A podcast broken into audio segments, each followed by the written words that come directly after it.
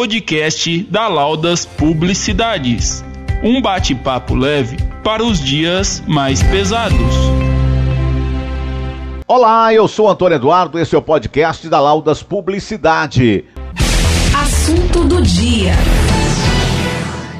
Bom, o assunto, né, com relação à vacina chinesa, compra, não compra, agora, faz sentido tanta rejeição à vacina chinesa?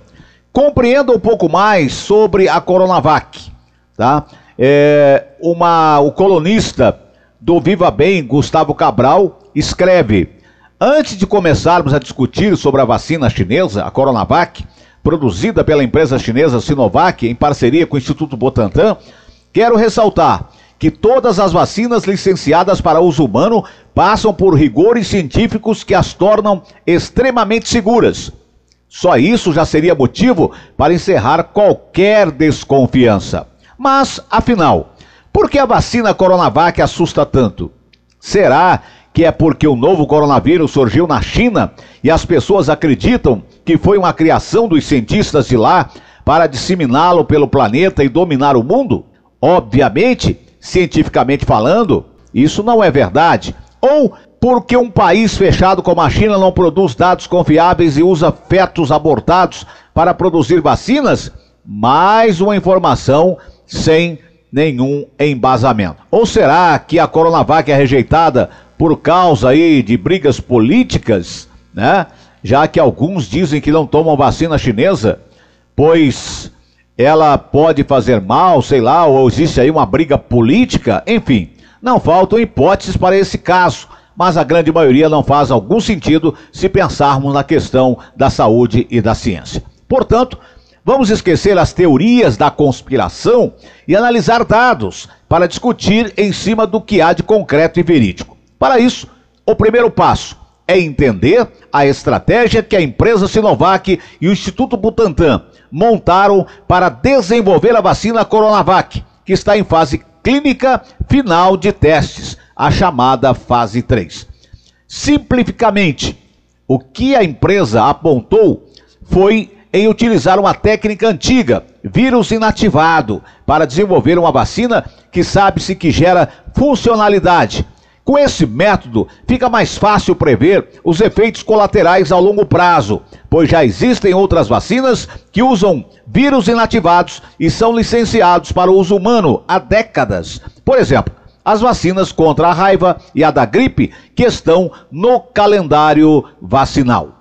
Outra vantagem em usar essa técnica é a praticidade de obter essas vacinas, pois basta isolar e cultivar o vírus e em seguida inativá-lo química ou fisicamente. Por exemplo, usando algum produto químico ou simplesmente pelo calor.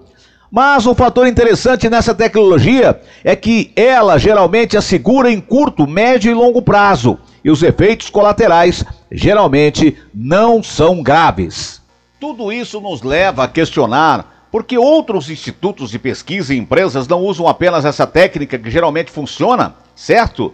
Então, precisamos também analisar as desvantagens dessa tecnologia adotada pela Sinovac.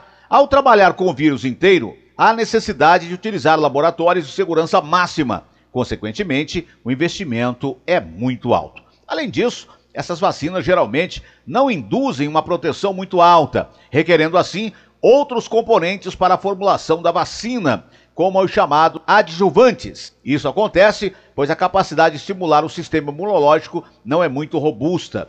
Nessas vacinas, com o vírus inativado, a indução da resposta de células T é muito baixa, ou seja, elas são boas para produzir anticorpos, mas não para ativar outros componentes do sistema imune. Agora você deve estar pensando aí, mas o objetivo de todas essas informações é fazer eu aceitar ou rejeitar a vacina chinesa?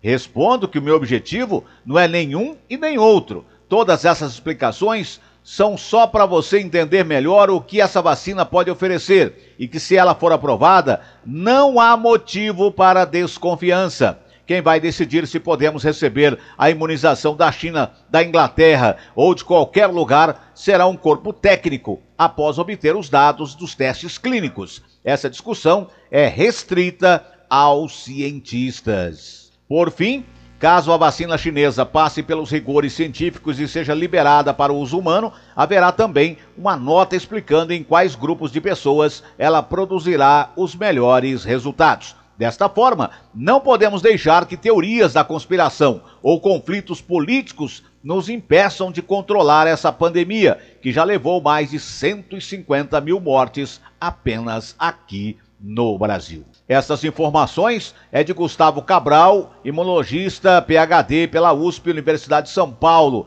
e pós-doutorado pela Universidade de Oxford, na Inglaterra, e pela Universidade de Berna, Suíça, e pesquisador da USP, FAPESP. Esse foi mais um podcast para você, nesta semana que se discutiu muito sobre a questão da vacina contra o coronavírus. Eu sou Antônio Eduardo e eu volto